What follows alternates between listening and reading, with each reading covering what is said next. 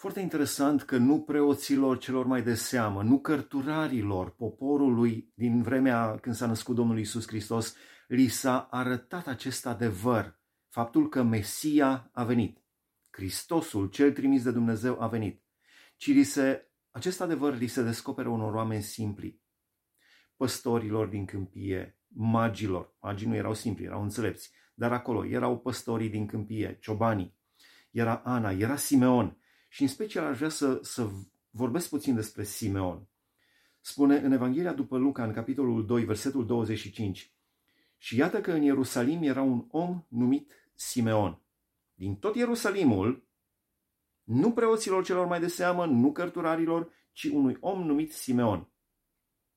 De ce este special acest om? Spune, omul acesta ducea o viață sfântă. Ducea o viață sfântă și era cu frica lui Dumnezeu.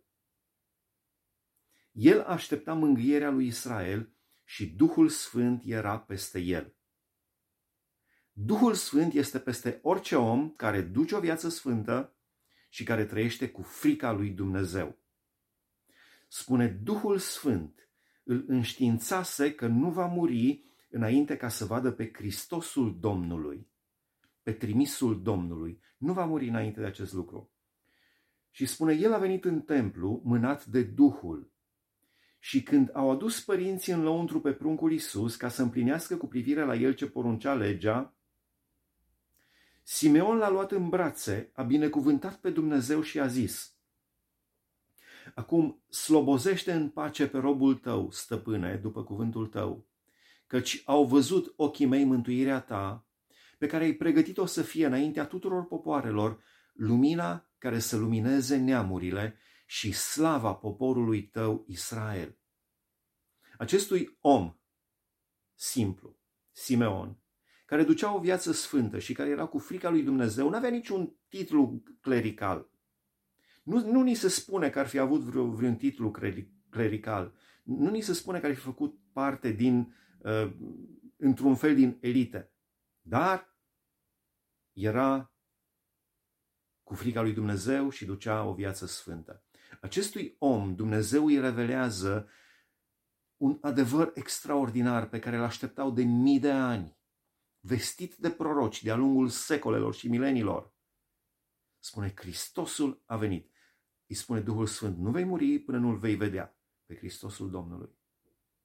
Și Simeon spune, slobozește în pace pe robul tău, căci au văzut ochii mei mântuirea ta.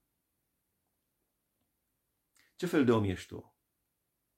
Nu spun că toți cei care fac parte din uh, elitele sau din uh, uh, clerul unei uh, biserici sunt răi, nici vorba. Ci spun că esența este să duci o viață sfântă, să te temi de Domnul și să fii sub călăuzirea Duhului Sfânt. Ce fel de om ești tu? Ai o relație și Simeon, ca să primească acest mesaj, cu siguranță avea o relație specială, deosebită cu Dumnezeu, în rugăciune, în părtășia cu ceilalți care căutau și ei uh, sfințirea, care trăiau și ei cu frică de Domnul, în așteptarea Hristosului, trimisului lui Dumnezeu. Ce fel de viață ai tu?